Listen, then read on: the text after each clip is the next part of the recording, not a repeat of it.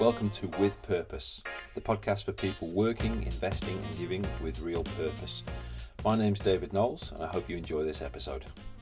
My guest today is Natalie Eggleton, who for the last five years has been the CEO of the Foundation for Rural and Regional Renewal. The foundation provides philanthropic support to rural and regional communities and helps to build strong links between those communities and the rest of Australia. So, suffice to say, Natalie's work is chock full of purpose, and I hope you enjoy hearing what she has to say.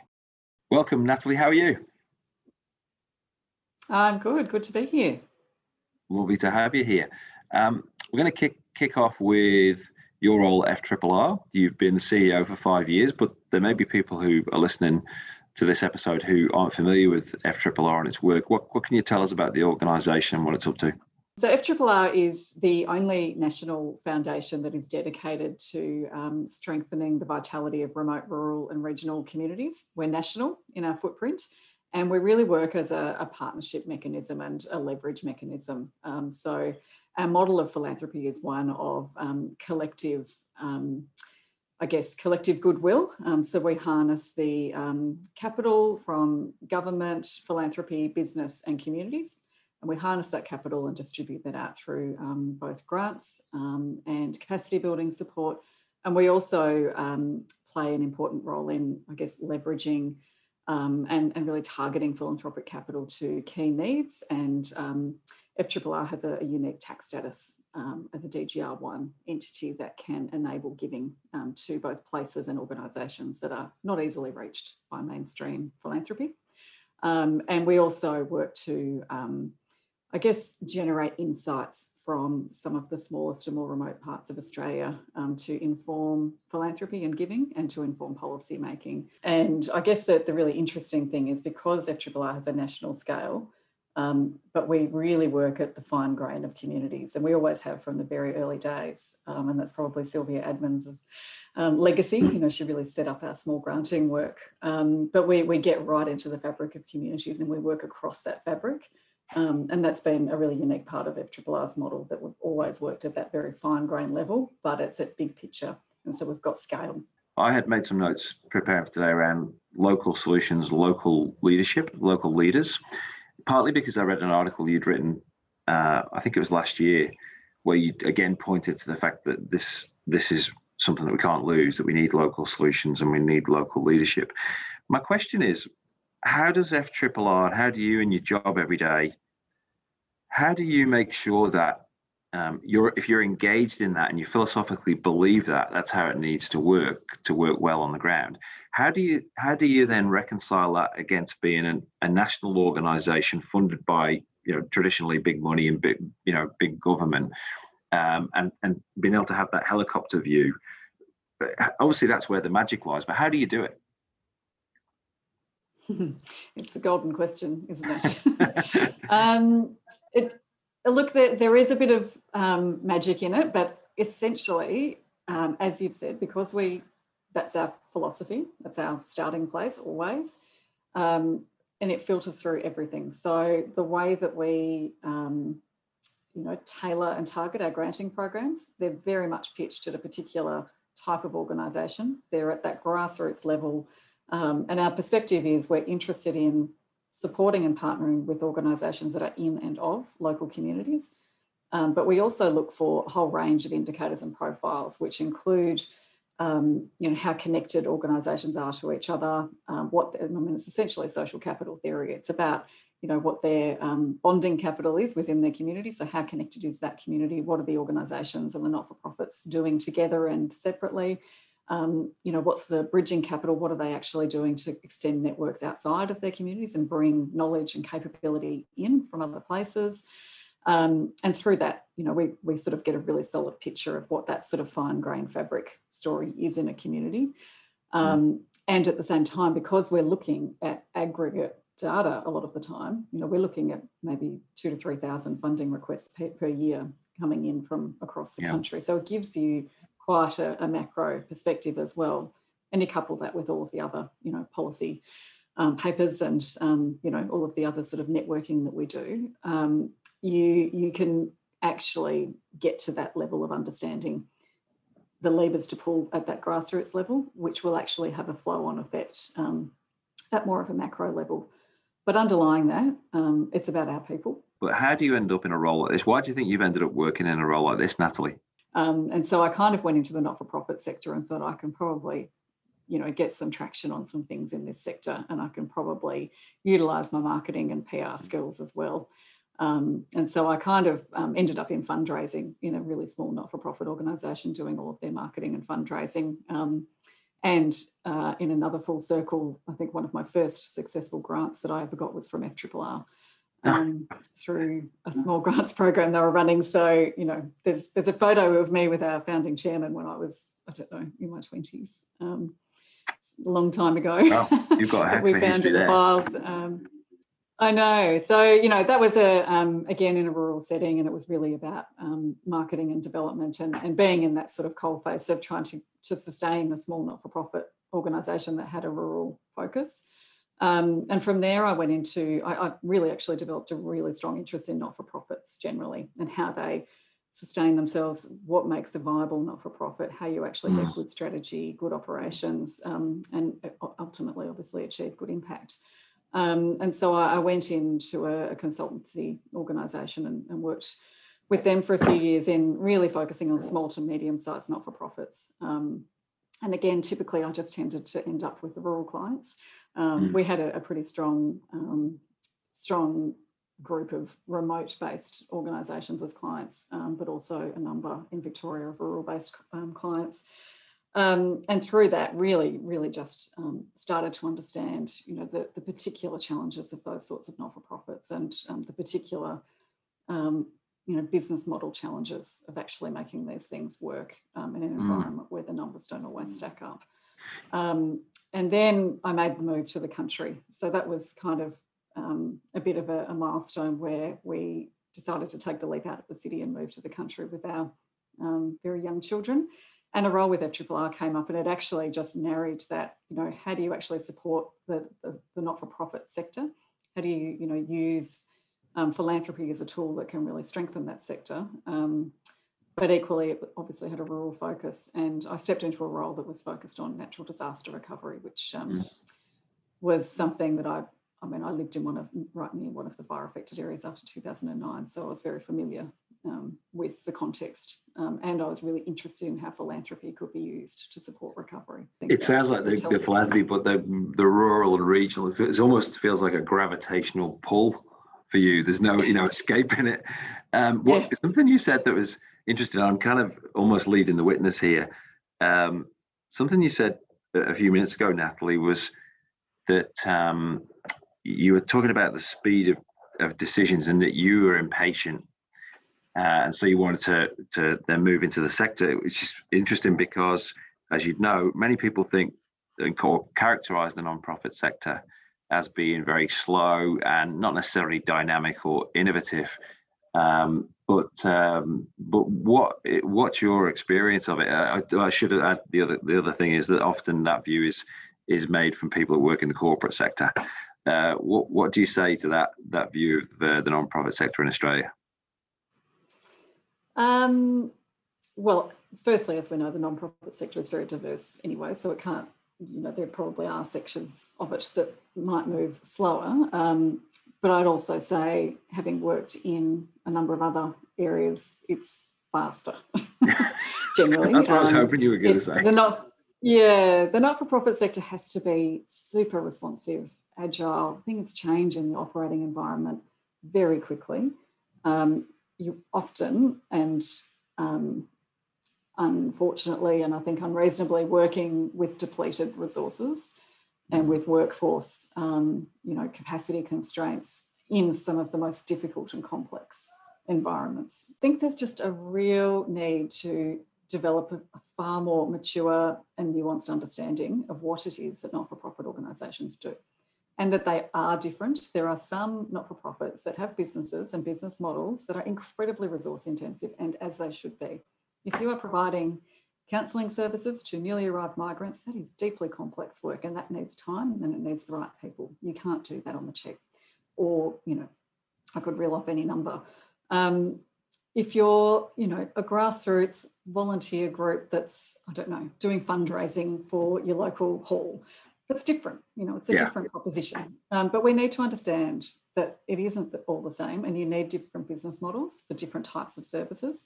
And some of those are very expensive, and they should be. And often they're picking up work that has traditionally been done in the realm of government or you know public funds. And so you know there, there's got to be some some genuine questions and conversations about well, if we want the charity sector to take up this work, you know, what does it cost? And we need to be comfortable with that. There's a whole episode in that question, isn't there? Uh, so we'll, we'll, we'll make sure that we don't take up the whole of this episode on that question. But I did I did want to ask you uh, for your for your views on it. Tell us tell us in in this very general sense. Um, what's what the state of rural and regional Australia is at that, that very high level. And then after that, I'd love to, to talk to you a little bit more about um, what you would like Australians to understand more about rural and rural, regional Australia that after five years in the CEO chair, um, you've come to appreciate? Hmm. The, I guess the state of rural Australia, um, again, similar to my previous answer about the not-for-profit sector, is that it's very diverse, and sometimes there's a um, a perception of a you know one story yeah. uh, in rural communities, and in fact, there are some parts of regional Australia that are absolutely thriving. You know, coastal, high amenity areas, regional centres, they're kicking goals. They're hubs of innovation, enterprise. There's huge diversity um, in terms of economic diversity, micro enterprises kicking off, um, you know, really interesting stuff going on in terms of tech, um, ag tech, super, super interesting and very exciting and should be talked about more. That'll come to your second question. Mm. Um, but we also um, we also know that some of the um, smaller and more remote areas, so the further inland you go, um, there's there's a lot of structural disadvantage um, which occurs, and it's you have smaller population numbers, you have um, longer distances to get to services, you have core barriers, including um, you know digital connectivity, digital literacy, those things, which I feel a bit cliched even talking about, but it's real. Yeah. Um, and it is actually, you know, it, it can put people behind.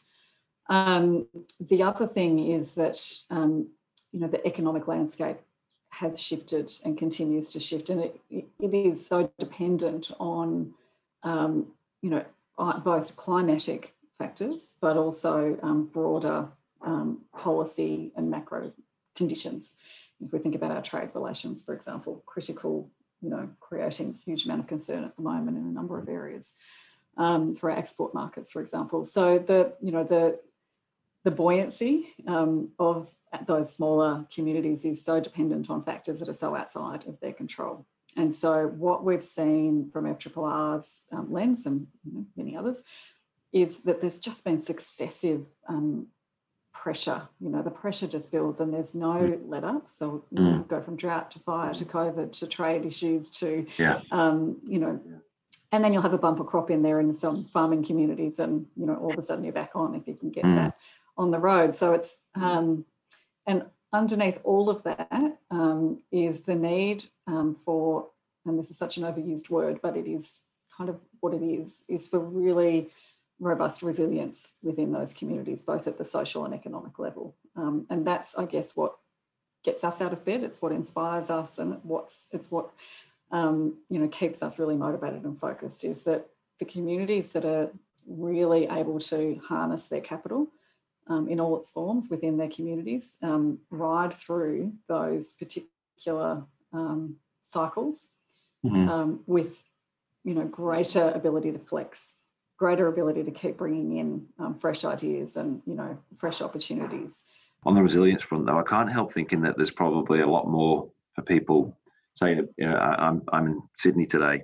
For people in the city to learn about um, resilience from people in rural and regional Australia. I don't know how, how we get that message out. It usually comes out in just short stories, feel good stories, you know, about a, a, a tough old farmer or something like that. But how, what have you learned about resilience from um, the people that you've worked with and the communities you've worked with? Yeah, well, I think the Um, a, a challenge is that we only talk about resilience when times are really tough. And that's when we want to see it. And that's when we want to, you know, demonstrate it and, um, you know, strengthen it. Um, but in fact, um, resilience is all of the before and in the middle stuff. It's the stuff that, and it's it's only you know when you come into a crisis or a difficult time that you kind of notice it as a you know not that it's a necessarily a definable thing, um, but it, it you know from our perspective, what we what we can learn is that all the day to day things that rural communities do to keep themselves going is actually about resilience. And that means when things get tough they're they're already kind of there. Um, it's not like something you switch on. It's already there.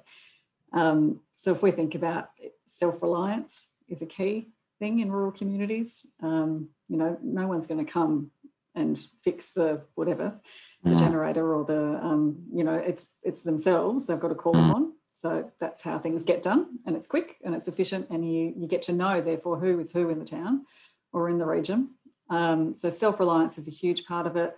Um, connectedness, you know, again, critical element, um, an indicator of resilience is about connectedness, knowing people um, both within your immediate but also your extended network. Um, you know, knowing how to, you know, who needs support or who might just be needing a bit of a check-in occasionally, and that's when your community groups and not-for-profits also become so critical. Um, it's your sporting sporting groups, your arts groups, your men's sheds, all of those, which are really about that sort of connectedness and, and making sure everyone's looked after. Mm. Um, and, and, you know, those things, they're just there all the time. And I think through COVID, we've learned a lot about that, um, you know, in all of our environments because we haven't, we've had to rely on our, our sort of inner circle, literally in Victoria within your 5K radius at some points. Yeah. Um, so, and you know rely on digital connectivity obviously but people have actually started to understand and get to know people who live in their street and they didn't before and that's the stuff that builds resilience because that's when you know you feel safer you feel more connected you feel like people know who you are um, you start to develop mm. a, a, greater sense of identity and place and connection um, and those things all, all work towards that resilience but obviously you, you mentioned just then that connectedness is really key to resilience um, and connectedness has been challenged very much this year with COVID, hasn't it? Um, you may partly answered it um, in so how people have responded. They've taken it upon themselves to come out and get to know people that maybe they wouldn't have spoken to or, or connected to previously. But in this very broad sense of rural and regional Australia, which a bit like the non-profit sector is really not, you know, one uh, one concept. It's many communities facing many different issues. What could you say though to us about how COVID, in a very general sense, has affected rural and regional communities and how have they responded? Um, I would say that uh, on the lighter side, um, I've been hearing a lot of rural communities saying, well, this is just normal for us because normally this is how we have to operate. And that's, you know, we can't just pop into the office to do our work out. You know, it takes us three hours to get somewhere. So you know, welcome to our world almost. Welcome to this, yeah. And it's you know there was a, a really lovely kind of moment where there was a lot of empathy um, and connection between rural and, and urban. It's like, oh, okay, you know, it's this is what it's like, and all the you know the freezing screens and the um, you know digital kind of connection issues, and um, you know, there's that's just what it's like in most most of rural Australia and remote Australia. Um, but having said that, the thing, I mean, this is completely anecdotal from our observations and from conversations I have been having. Um, the biggest challenge has actually been the economic shutdown and the, the restrictions on travel because um, there's been very little COVID transmission in rural Australia, very little, and huge numbers of places that have had none. Yet they've had to shut down in the mm. same way that everyone else has. And so the and on you know economies that are marginal anyway and that are so vulnerable to um, you know shocks and stresses. Um, that shutdown, particularly in areas that have, were affected by fires and whose um, whose base tourism season was wiped out anyway because they lost Christmas and then Easter. Um, but then also other areas um, for you know agricultural areas, for example, where they couldn't get workers and they were harvesting, and you know because of the travel restrictions, and that those things were all addressed really well um, in the end. But um, that that was where the biggest impact was, and there was also a lot of um, I think apprehension and anxiety about um, how to protect their communities from COVID. So in some of these places, if COVID had gotten in there, it would be completely devastating healthcare mm. systems can cannot cope in rural communities. You're lucky to have a GP. Um, if you've got a hospital, you know they don't have capacity to deal with a pandemic. Mm. Um, you know, unless you're in a regional centre. You know, like here in Bendigo, we've got an amazing new hospital. Um, it had a pandemic ward set up. It was all right to go, but the smaller areas don't necessarily have that. So there was a lot of anxiety about how to actually protect those communities. So when things started opening up in the first, um, sort of after the first wave, um, there was a lot of anxiety in, in the towns that we were talking to about, okay, we've just got people coming in from everywhere. We don't know where they've come from. We don't know how to um, yeah. protect ourselves. Masks weren't, you know, well, in Victoria, masks have been mandatory for a long time. But, um, you know, you think about older populations, you've got vulnerable people. Um, our Indigenous communities, you know, did amazing um, work in really leading their own terms. Um, but that was really concerning as well for some of our, particularly our remote communities. So that, that's generally been the sentiment. It's been less about um, health impact, more about the sort of economic impact and um, social impact. And particularly, I think, isolation when there was lockdown of people who um, weren't able to access the things that they would have ordinarily. Um, so, so again, in that context, philanthropy can become very important, can't it? The ability to mobilize capital and other resources uh, in a very altruistic way and feed support into a community. So, how how do you see the role and value of philanthropy in the in the in the rural and regional context? Um, I think the and this principle probably uh, applies to any environment. I think what COVID has done is taught us how to fund well to a degree. You know, I think we've let go of some of the conceptual frames here comes my digger. you can hear my excavator outside. We have a it's digger joining. Don't worry, we've had cats and all sorts joining the podcast, so digger's very welcome. Yeah.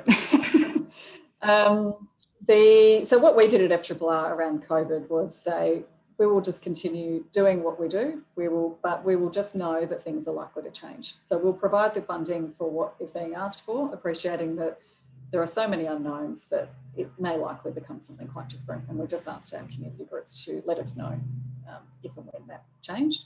We gave everybody blanket extensions and said, just don't worry about any reporting for some time. And that's the kind of agility that I think philanthropy can have, which was great to see sector wide, pretty much that kind of adoption. Um, and I guess what we, you know, we didn't set up a separate fund or anything. We just kept on doing all of our granting, which was, you know, a lot of activity anyway. Um, you know, we're pretty much always funding. Um, but that that kind of flexibility to, and every time an applicant called us and said, well, we were planning an event, but with these restrictions, we've got no idea if we can run an event. We said, we're just going to give you the money and you work it out. And you come back to us and tell us if it is an event, if it's something else, just tell us and we can make sure it's charitable and it meets our, you know, criteria. Um, but otherwise, you just let us know. Um, and in one of those examples, um, they were going about to run their inaugural arts event in their town, and they had to basically turn it into an online event. Um, and in that case, they ended up attracting, I think they were aiming for a thousand people at the main event, and they got 55,000 through their virtual event. So it was actually a better outcome for them. How on anyway. earth did they manage that? How, how on earth did they manage that? Oh, yeah? They'd never done it before. They just kind of all got together and, you know, found someone who knew how to use Zoom and someone who knew how to do this and that. And they just put it together and it was beautiful. You could go in and see orchestra performances and um, virtual galleries. It was just stunning. Uh, and now they're, they're going to keep it going that way. So diverging a bit with that example, but I think that's, you know, that's what philanthropy can do. And that's the beauty of philanthropy is the, is the way that we can just listen you know, respond, and that money should be freed freed up, you know, from too many streams. And government can't do that necessarily. You know, you you you just said um, listen and respond. There's one other element. I'm pretty confident you'll agree with this. That's embedded in that approach, and that's trust. So you're listening, and then you respond. But in in in between those two points, there's a real element of trust, isn't there? And I think that this is my own personal observation. I invite you to respond. That's so important. You can have process and all the checks and balances, and you can uh, you can approach things in a very st- strategic manner in a very thorough manner. But at some point, you're trusting people to do things and do them well and do them for the right reasons. Uh, I assume that, that that's something that's um, very much at the heart of all of your work because essentially you're dealing with communities and, and communities working together without trust. I just can't see how it would work. Oh, you're spot on. And I think that's what's been beautiful in um, the philanthropic sector's response to COVID. Um, I, I, you know, we've gone through a, I think as a sector, um, you know, a cycle of wanting to be, um, you know, far more close to the closer to the impact. You know, the sort of theories of change and the, you know, highly engineered granting, um, which has its place. But at the same time, I think what we've had to do through this COVID process is is actually say act, the not-for-profit organisations are the ones dealing with this. We are a partner and an ally, and we must trust them. Mm. And because we can't, this we need to work fast, we need to be responsive, and we know things are going to change. We've actually just got to trust that they know, and that's fun. It is absolutely fundamental to FRRR's practice and philosophy. Partly because a we're working at scale, um, b we're working at a fine grain in the communities, and so we can't be in all of them and C, because fundamentally, you, you, can't argue with the fact that the people who are in and of those communities actually know that context. There is no way that an outside organisation or funder, unless you're a community foundation within your community, that's slightly different. Um, but trust is the only way. And that's the only way you actually get genuine partnerships and you can have genuine dialogue as well, is that you know, we're not interested in micromanaging what's going on there. We're interested in finding the right people, the right organisations with the right ideas. And, you know, we've got some maturity and some experience in how to read that stuff um, and how to find those. Um, but we also have a pretty healthy risk appetite in knowing that there's a bunch of stuff going on in that context that we don't know about. But we know if the right people have got the money, they will. Yeah. In terms of people who might think about supporting FRRR or lowercase, as, as I say that, you're really not supporting FRRR, you're supporting the communities that FRRR is there to support. But for people who are thinking about rural and regional Australia and, and providing support, um, if you excuse me for one second, I'll tell a quick story. Philanthropy Australia recently asked me to reflect on why um, philanthropy matters. And, and, when I sat down to think about it, the answer I came up with for myself was um, that philanthropy is about belief. It's the belief that the uh, thinking about this in a rural or regional context, it's that your community matters. It's the belief that the environment or the animals in that environment matter. It's the belief that um, you are not alone, uh, and there are people who are who are out there who care, which I imagine can be an issue for people in remote communities. Um, but that belief's really important, isn't it? So I'm kind of inviting you in a roundabout way to to give me your own thought on that on what that belief does at the local community level, not so much with the, even the non-profit, although of course that's included, but with the people who ultimately receive the benefit of that philanthropy. I think it's good for, for people considering to give to understand what a difference it can make. Just invite you to make any comments on that that you like. Yeah, it is. You know, we receive a lot of feedback, and we we seek out and have a lot of conversations with communities um, you know, to obviously inform our work. And one of the things that we hear most frequently and consistency is that um, they feel heard and seen. And often, in fact, they feel invisible in the country because they're tiny, um, they're not known, uh, and they don't have visibility and they don't have a voice. And so FRRR helps to amplify their voice and helps them to feel seen and heard, which is pretty powerful and always, you know, uh, makes me take a bit of a breath. Um, but you, are spot on in the belief. Um, so people, that that whole concept of trusting that they know what is right in an environment where they've probably had a lot of stuff done to them. You know, they get policies lo- loaded on them, they get programs delivered that they've had no say in, um, that don't mm-hmm. work in their context. All of these things that are, you know, unintended um, but not helpful um, consequences. And so the feedback we frequently get is, you know, you believe in us, you trust us, you know that we've got our solutions um, and you see and hear us. And that actually gives them confidence. And confidence is the thing that drives momentum. You know, that's when you start actually getting, you know, things start to spark off each other and they feel like someone's actually gone, yeah, you've got a good idea. I'm going to back you. And that is, you know, if someone does that to you, you know, if you've ever had someone in your career or your life that's done that for you, you know what it hmm. does for you. It makes you feel special. It makes you feel like you can do it and that's incredible for a community that is you know struggling potentially or that is just sort of trying to grapple with how to take the next step and how to take the next leap in its development. Um, having having someone back you like that is phenomenal. Well uh, on that you just reminded me i again just preparing to chat to you today uh, I read something about your relationship with FRRR's inaugural chair, who was also the National Party leader uh, at one time, Ian Sinclair and it sounded like that that that relationship, the chair CEO relationship, and how that worked was really important to you being able to do your job. Um, what what do you remember about that? Uh, I feel very fortunate to have worked with Ian, um, and we are still he's still very involved with FRRR as a patron and sits on a number of grants committees. So he's um, incredibly passionate and engaged, um, and the biggest champion for rural Australia you could imagine, just about. Um, look, what I would I just learned so much working with him. Um, you know, he he a has seen just about everything in terms of rural communities and rural development and has just a, a very, very genuine, deep empathy. Um, I learned about just, um, uh, how would I say it? Um, there's, there's just sort of a, a gentle, polite respect. Um, and it's about being humble and always remaining, you know, kind of at service. He's got a very deep service mindset. Right um, and and that has stuck with me and, and really aided me. It's you know you never get ahead of yourself. You just you know you, you constantly stay focused on the work, and you stay focused on what matters, and you cut out all that noise, and you just you know you listen in and you do the right thing. Mm. Um, and that's I mean that's really consistent with my own approach. But working with him just helped me to see somebody who has done that.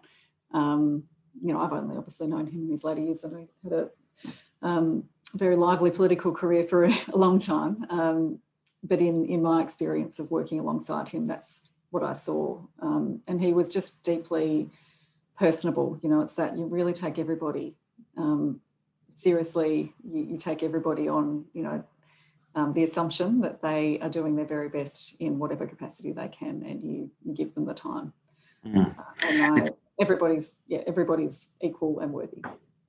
It's a critical relationship that CEO and chair role, isn't it? And I, what struck me was um, when I read about you um, speaking speaking on it, it, what I understood was that humility that came through your comments, um, but also the the need for ongoing dialogue. It's not a remote relationship. It's I think you were talking about weekly phone calls, check-ins, and um, ongoing dialogue and support, and being able to do that in a, in a in a cone of silence where you had a safe place to have conversations. Um, I think that, that that seems to be very important in your case, but I think it is more broadly when people look at that chair CEO relationship because it's it is the probably the critical relationship in any in any non-profit, isn't it? Yeah, that's right, and it is that bridge between the board um, and the management, um, and you need to have that relationship working well. Um, and I, I guess from a CEO perspective, it can be a lonely job. There are so many things you can't talk to anybody else about. Um, you've, you've, got to, uh, you know, um, be very mindful um, of how you navigate particular situations. And it's really it falls to the chairman um, often um, as the person to seek counsel from on some things that you can't necessarily seek counsel from your staff or your executive team or um, your partners. Uh, you, you just need to, um, you know, have that advice and guidance. And when you're thinking about things that have implications for the organisation, you've got to be able to have the lens of the um, the board and the governance and the strategic perspective, as well as the um, you know, management and operational considerations. And, and that's where that relationship, you know, I can imagine if it wasn't working well, um, would be really challenging. I've been incredibly fortunate to have, um, you know, now two really effective chairmen. Um,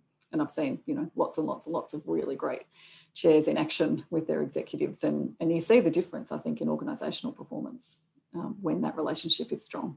Sure. It feels like there's an echo here of a thread as well. It, earlier things we talked about in the sense that uh, in that relationship and as the role of the chair, um, you need to be able to listen, you need to have the trust, and you need to be able to mm-hmm. respond. Those things that we said before, equally true there, aren't they? Yeah. Um, now I'm gonna gonna finish with a final question. Um, we are technically in summer. It's about 30 degrees here in Sydney. I know it's 15 degrees and you've got your winter clothes on today. Uh, but we are in summer. We're heading back in um, to, or we were clearly already in the bushfire season. Last year was horrendous. Um, and it, it, did affect large parts of the country, of course. How do you how do you feel when you reflect on that, and what do you think when you look look ahead? Uh, well, the first is that we, I think, we need to accept our climate um, conditions mean that we need to be more ready for the hopefully not the kinds of years kind of year we had last year, but certainly successive severe um, disasters, and particularly thinking about um, what it means for communities where they do have successive and very severe disasters. So, um, if you've had a bushfire followed by a flood, which a number of places had terrible floods after the bushfires, um, and people think, great, the fire's out. And yes, but what you then have is enormous environmental damage um, and, you know, huge issues um, with water, um, you know, waterways and um, sediment flow. And, and it's just, you know, it's like it's a second wave of disaster. And then you think about, um, you know, potentially you, you, get all sorts of issues following that from um, land use management perspectives and um, and so I, I, guess what I think about going forward is a we need to obviously action climate change and really work on um, how we mitigate against the effects of these you know climatic conditions. But at a i guess a local community level it is really about um, you know having more climate resilient infrastructure. And that's what we saw you know a lot of our small towns they've got really old buildings. They're not climate resilient. They're not ready. They don't have good water infrastructure.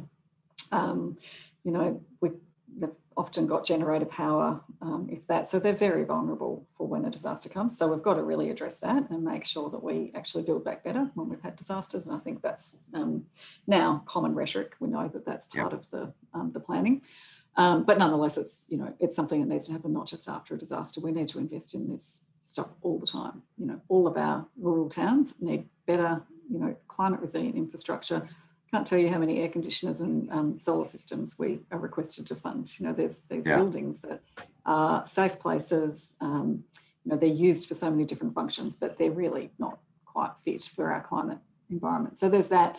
But there's also investing in our community leadership and capability. And we're doing a fair bit of work in that space. It's hard, it's complex, it's not easy, it takes a long time, and it doesn't, it's not just money, you know, it's a it's a whole range of different types of capital um, and willingness um, from a policy setting perspective as well. So I think as I look forward, you know, it's it's really from our perspective about focusing not on relief and recovery. Um, you know, FRRR's role, we're not an ambulance, we're about actually strengthening vitality. We're about, you know, really building social and economic strength and, and environmental strength. Um, and to that end, we've got to work in between those tough, tough times so that we can really, you know, help those communities to withstand what is the reality. Which is, um, we want people really, to stay in those areas. Yeah, sorry, we met slight slight lag on the Zoom. I think that's a great place to end because that's really kind of almost where we we started. You talked about how you don't resilience is not not about saying we need it when there's the, the time of disaster. It needs to be there, and you've got to build it so that when that time comes, you're more able to um, to survive and thrive. And I suppose that is um, really the case for FRRR reset in different in a different way, isn't it? That what you're doing is building, creating that resilience. So then, when there is a time of need, the resilience is already there. And as I'm saying that, I'm thinking to myself, the case for FRRR in the philanthropic and financial sense is therefore pretty compelling because if you put that money in, into the community and build that resilience now, you're probably going to save a significant amount of money that you'd otherwise need to spend to, to deal with the issues if you didn't have that resilience in place. Precisely.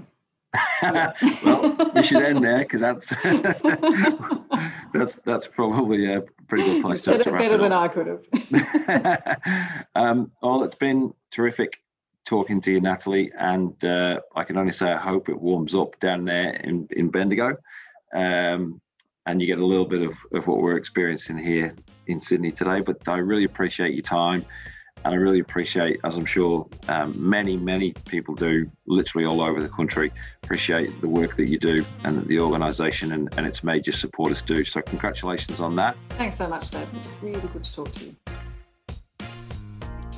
That's the end of this episode. Thanks for listening. For more episodes, go to the podcast page on kodacapital.com. Can also see there our other podcast episodes from the How I Did It series. And if you'd like to get some free insights for the charitable and non-profit sector and for the broader investment sector, then um, head over to kodacapital.com insights page. Thank you.